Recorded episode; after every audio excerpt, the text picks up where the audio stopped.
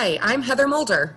And I'm Janice Greeno, and you're listening to Dementia Untangled, where we explore the topic of dementia through conversations with physicians, experts, and community leaders.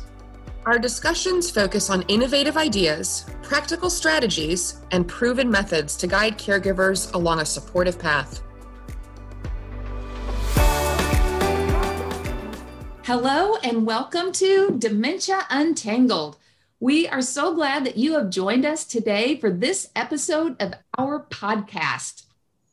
Today, our conversation is going to be with Dr. Brianna Amen, who is a neuropsychologist at Banner Sun Health Research Institute. And we're going to be discussing hearing loss and dementia. You know, on the surface, it may not seem like hearing loss is an applicable topic to cover when we're discussing something like cognition and dementia. Um, but it's so interesting when you dive a little bit deeper into these, how intertwined these two subjects really are you know, it almost becomes like a chicken or egg type of thing. Which comes first? Do you develop hearing loss and have an increased risk for dementia, or does the dementia then cause a hearing loss to happen? It's such a good question, Heather. And, you know, hearing loss impacts us not only in this scientific way, but relationally. And I have a fun family story to share with you this morning about hearing aids. It's my understanding that my great great uncle had a way of getting a little peace with my great great aunt, who was quite a chatter. So, back in their day, hearing aids were relatively new and they had a battery pack, and the batteries would often die. So, when they weren't using them, people would just turn them off and try to save those batteries. So, he kept his in his front shirt pocket. So whenever she would be chatting away and nudge my great great uncle to respond to her, he would just point to the hearing aid battery box in his pocket as if to say, I can't hear you. The batteries have died, or I'm saving my batteries. I think that he was pretty smart and maybe Heather, maybe just a little bit ornery. Oh my gosh, that is so funny. I'm going to keep that in mind in the future, actually you know, since those days, technology has improved so much with hearing aids. And the other day, I heard an advertisement for hearing aids, and they said, These aren't your grandma's hearing aids. Oh, wow.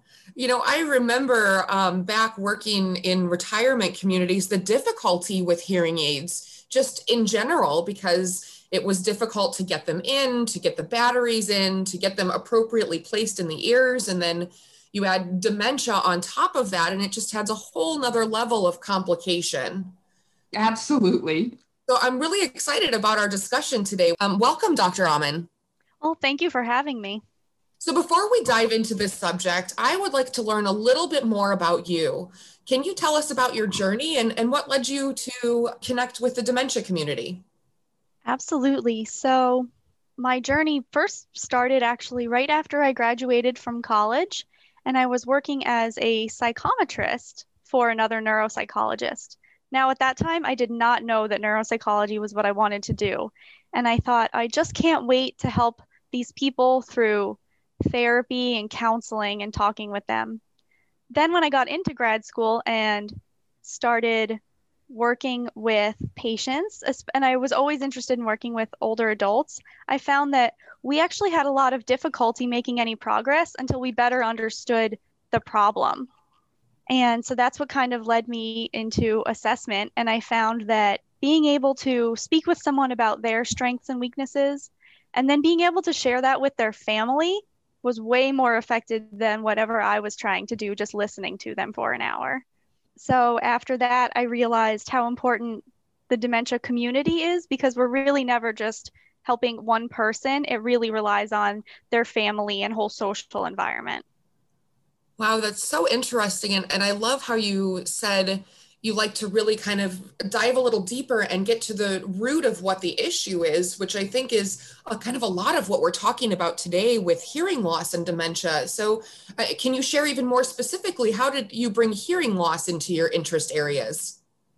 Well, working with older adults, hearing loss was always perhaps a minor annoyance.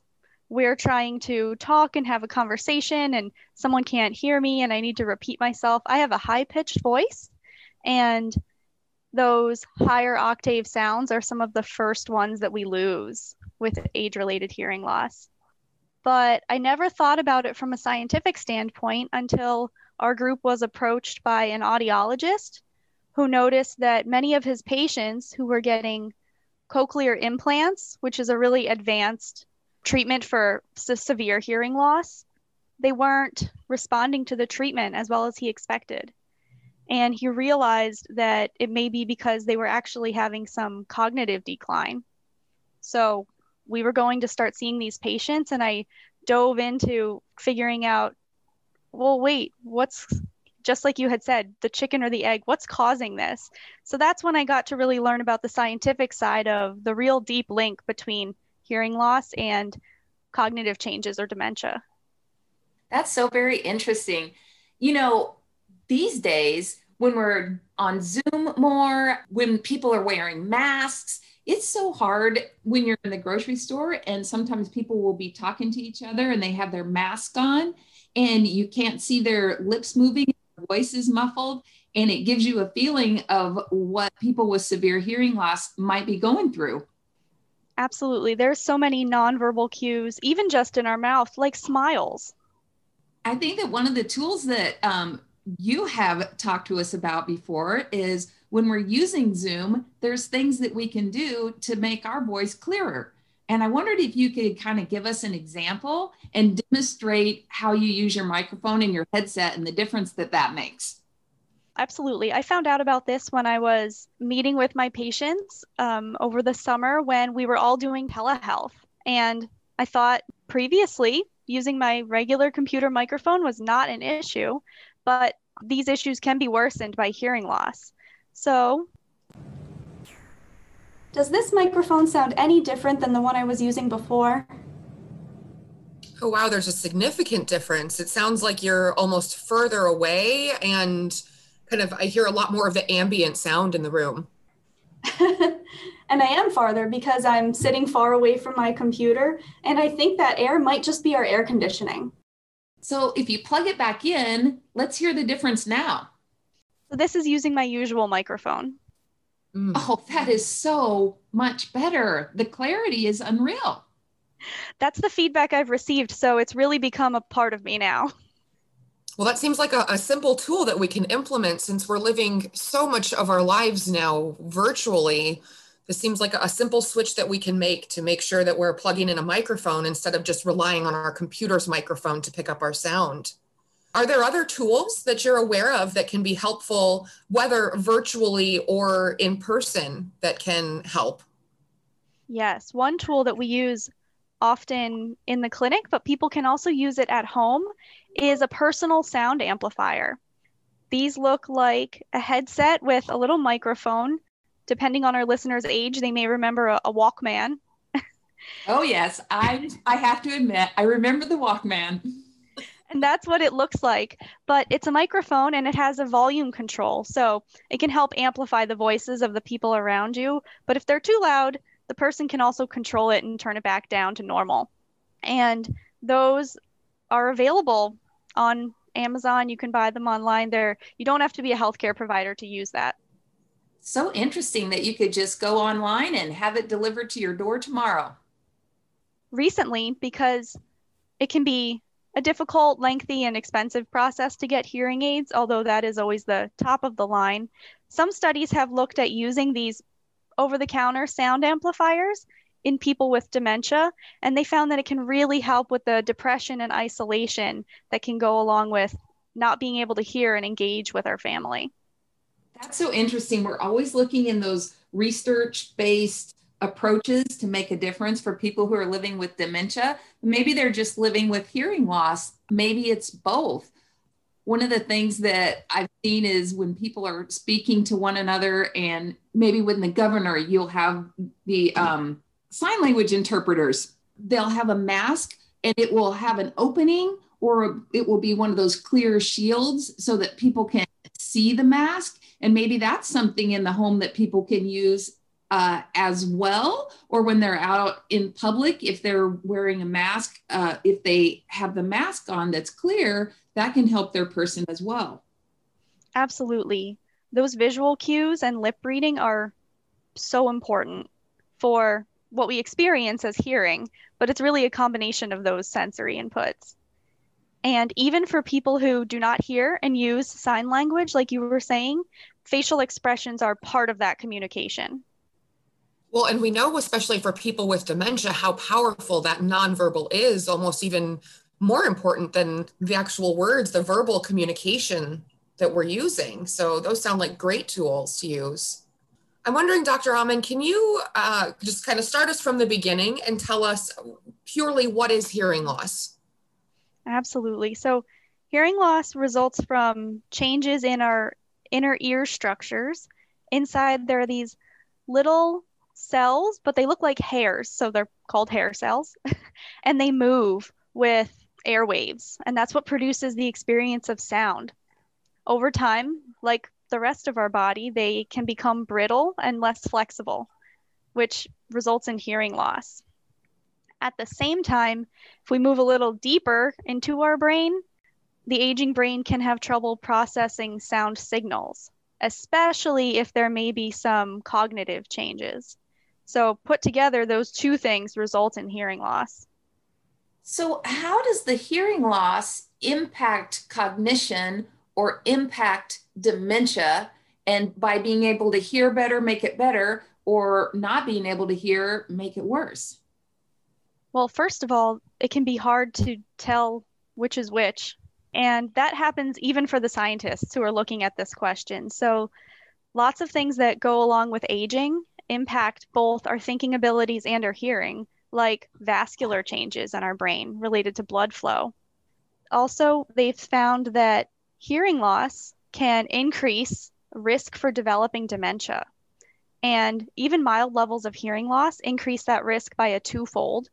And then when we get into moderate and severe levels of hearing impairment, people are at a five times risk of developing dementia compared to others their age who can hear well.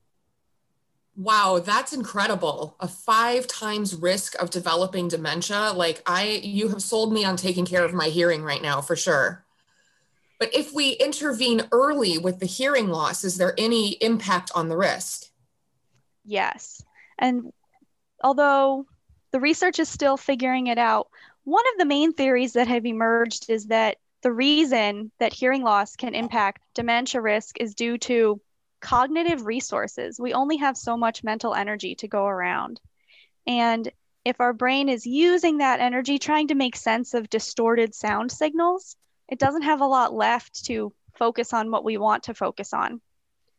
Over time, if that continues to happen, our brain can kind of give up on trying to hear and divert that energy elsewhere.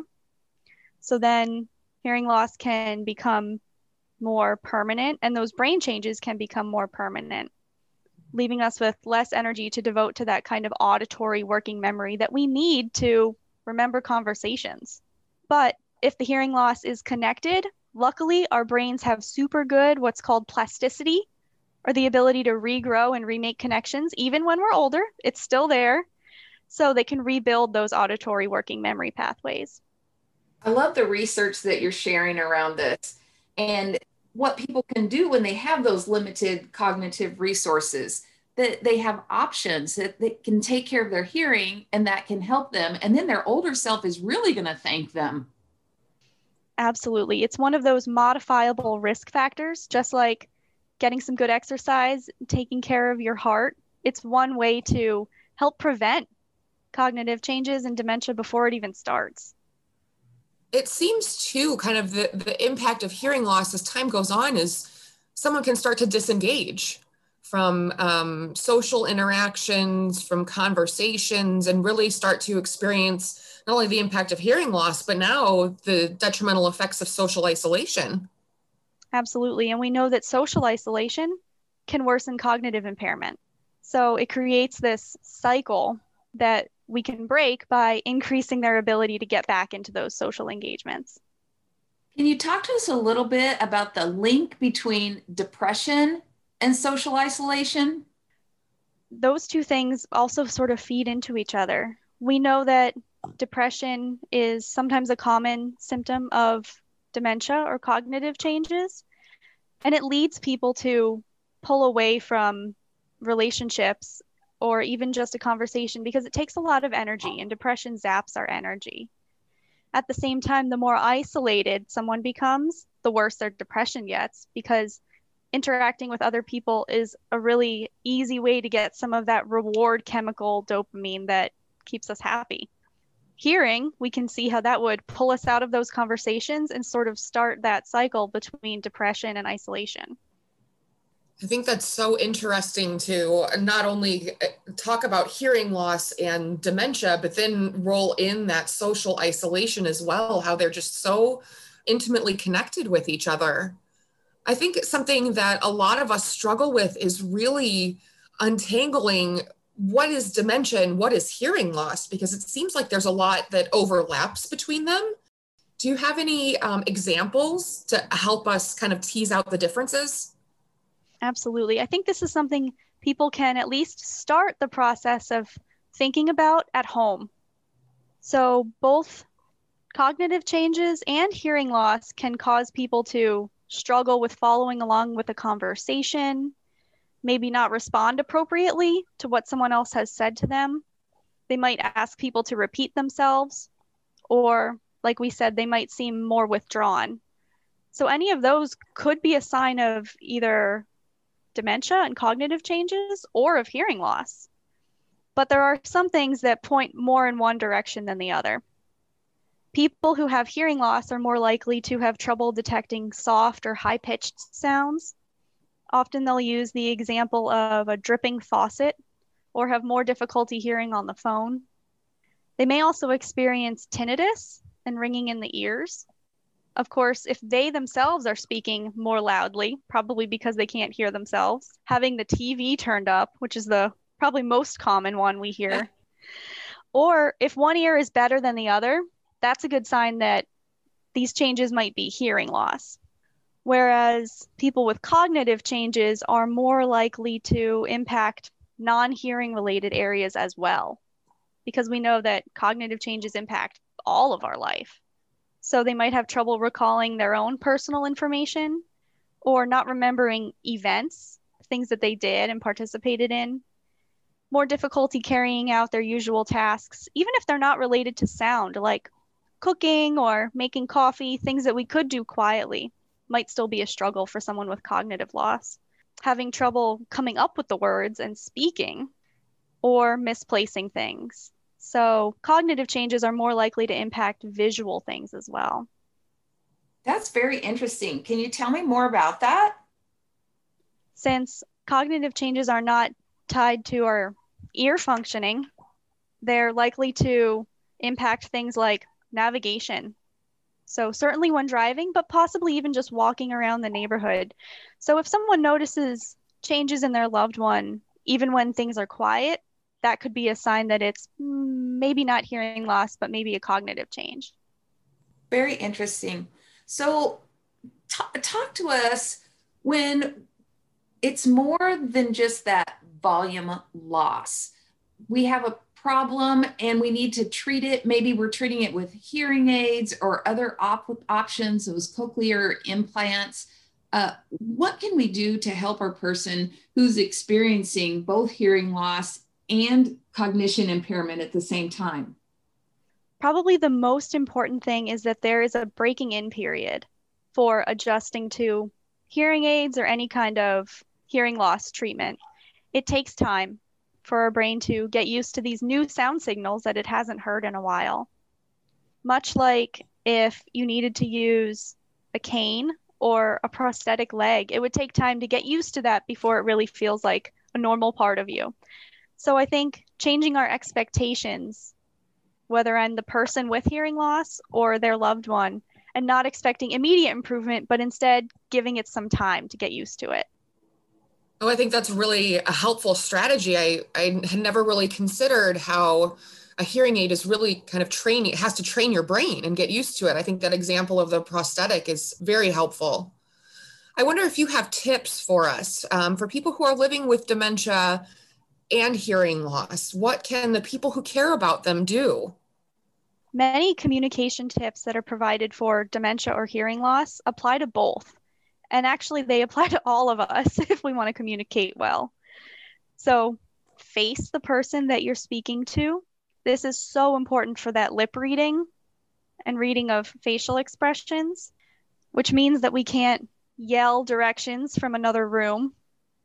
Speaking clearly and slowly, but there's no need to shout because that can actually distort how our lips look and make the lip reading part harder. This also applies to everyone. It's a good idea to have their attention first. We mm-hmm. can often start by saying our person's name, getting some eye contact. That way we know, okay, they're ready to listen. And for people with hearing loss, it can be helpful to use the good ear, if there is one, and minimize any background noise. Certain sounds are just harder to hear we may even notice this on our little podcast, like the difference between s and th. Um, so if you can substitute another word that's easier to hear, that might make it easier. And I think one of the things that you've mentioned before that my mother would be so proud that you mentioned was don't talk while you're eating. That is very true. That also distorts our mouth and makes it harder to hear because like we said hearing really includes visual and auditory components plus if we know someone is going to be really intently looking at our mouth while we're speaking so they can lip read i don't think i'd want to be eating. Very true. And probably just some other strategies where we're not using our voice things like writing things down for the person to try to work around the hearing loss. Absolutely. Any of those visual cues. Oftentimes when I'm asking about how's your hearing, how's your vision, I point at my ear and I point at my eye. Even though people can hear me, it just makes it that much easier to understand with a visual cue. I love those tips. And I really like the one about uh, using a visual cue. One of the things that comes up often that, that I hear and that we've experienced in our own family is, you know, if they have hearing aids, are they in? Are they on? Are the batteries working? Do you have any tips around that? Much like many of the other things that people might need reminders for, setting up a routine is helpful. Mm. So, I often advise patients to keep their hearing aids right next to their medicine, since that's often the first thing we go for in the morning, or the coffee. And then, same thing at night, have a routine where we're putting them back in the charger or making sure their batteries are good so that they only live in one place. Losing a hearing aid is so sad because they can be so expensive and because they're so important. So it's really important to keep them in one spot, which is their home. You know, when it comes to hearing aids, it seems like there there can be some pitfalls that come along with them too. Namely, there's really kind of a stigma around hearing aids. I think so, and I think that has to do with the stigma around aging and getting older. Some people are more comfortable if they can use a hearing aid that others can't see. And mm-hmm. I think it's a false assumption of younger people to assume that older adults don't care about their appearance. So sometimes having those ones that are a little more sleek can be helpful. Well, and I think the other thing around that with uh, hearing aids is people might just feel like, really, what's what's the point? I'm making it okay right now. Wearing hearing aids would be a pain. They're expensive. I'm feeling a little vain because I want to feel younger, but they don't stop and they don't know those the impact that you shared about how it's a treatable risk factor to help their own cognition. I often hear that people have hearing aids, but they don't wear them unless they're going out. And I advise them to wear their hearing aids all the time in order to preserve that cognitive energy. Even if you're at home by yourself, wear your hearing aids so that your brain stays used to them. We were talking about how it takes some time to train yourself. It's easy to fall out of that training too if you're not using them. And then also to free up those resources so that you don't have to put much energy toward hearing and instead focus on what you would like to focus on. I love that strategy. And it almost reminds me of like the fancy china or your fancy jewelry that you save for a special occasion. No, Bring it out every day. You should be enjoying it and taking advantage of it. And the same applies to your hearing aids. Absolutely. You paid a lot for them. Get your money's worth. Dr. Ammon, this has been a really interesting conversation. I wonder if you have any final thoughts you could share with us when it comes to hearing loss and dementia. I think the big myth around hearing loss and around dementia is that, eh, there's nothing we can do about it, so why bother? Both of these things are treatable. And if we treat one of them, hearing loss, we can actually help prevent dementia. Fantastic. Thank you again for your time today. Our conversation has been with Dr. Brianna Ammon, who is a neuropsychologist at Banner Sun Health Research Institute. We really help appreciate you helping us untangle this topic. Yes, thank you, Dr. Ammon. I really appreciate how you've shared some hope about this treatable risk factor. Oh, thank you so much for chatting with me. Thank you for joining us for this episode of Dementia Untangled. Be sure to subscribe on Apple Podcasts, Google Play, Spotify, or wherever you listen to podcasts. Dementia Untangled is hosted by Heather Mulder and Janice Greeno, produced and edited by Amber Ayers, and is brought to you by Banner Alzheimer's Institute and Banner Sun Health Research Institute. We are supported by generous donations to the Banner Alzheimer's Foundation please visit our website at banneralz.org and follow us on Facebook to learn more about upcoming events. If you have questions or comments, please email us at dementiauntangled at bannerhealth.com.